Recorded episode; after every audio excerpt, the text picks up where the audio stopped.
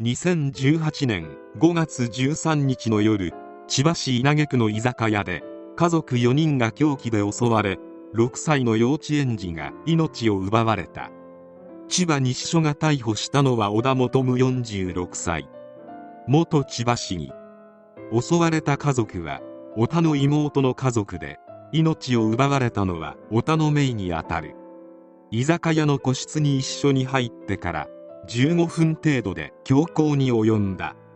小田は凶器の刃物をバッグに入れて持参したとみられ、事前に犯行を計画していた疑いがある。小田は逮捕後の取り調べで犯行を認める供述をしているが、動機については語らなかった。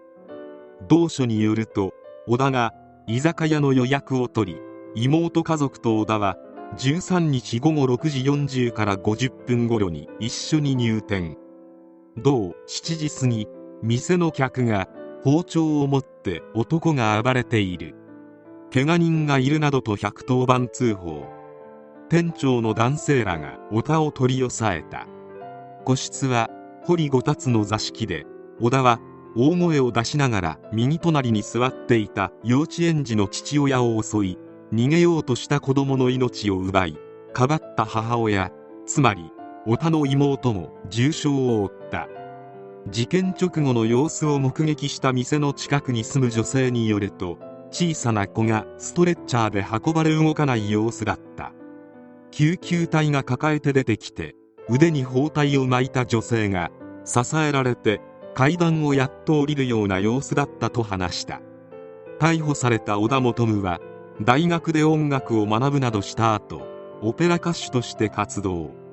当時市議だった熊谷俊人市長の市長選転出などによるにせんきゅうねんじゅうがつの稲毛区の市議補選で初当選。にせんじゅういちねんしがつの市議選ではにせんななひゃくよんじゅうさんひょうを獲得して再選したが、にせんじゅうごねんしがつの市議選は出馬を見送った。初当選からにせんじゅうねんじゅういちがつまでは当時の民主党会派に所属していたが、市議会事務局総務課によると、小田は党の考え方に同意できないなどとして会派を離脱。関係者によると、にせんじゅういちねんしがつの市議選でも当初は民主党から公認を受けたが、支援体制をめぐって意見が対立し、結局無所属で出馬したとのこと。事件を起こしたことを知った市議の一人は、音楽家からなれない議員になり、相当なプレッシャーを感じていたようだった。音楽や芸術振興のための政策をやろうとしていたようだが、なぜ議員になったのかよくわからない人だった。在任中から精神的に不安定なところがあった。かつての同僚が事件を起こしショックと答えた。小田は市議を辞めてからはほとんど交流がなく、どこで何をやっているかわからなかったようである。小田は稲毛区の民家を拠点に声楽レッスンや政治活動をしていたが、事件が起こるまでの数年は近所の住民も小田の姿を見かけなくなっていた。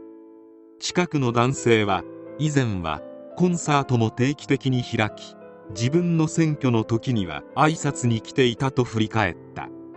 一体なぜ小田はこのような凶行に出たのか。小田の取り調べを行ったが、家族全員の命を奪おうと思った。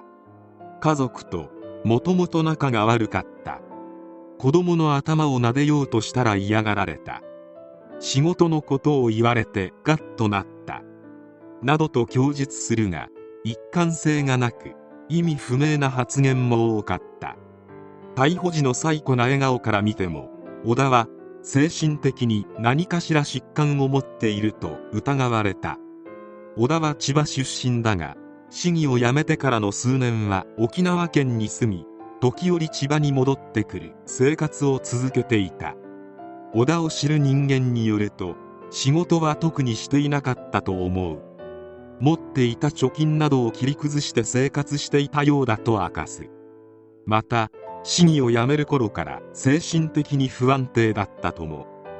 議員時代に父親をスチール製の棒で殴り、左腕に全治さんしゅうかんの打撲を負わせ、傷害容疑で逮捕・起訴猶予になった過去もある。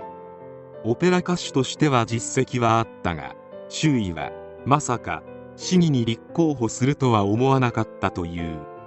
本人は落ちても歌手として名が売れると豪語していたようであるが、小田には議員としての資質はなかった。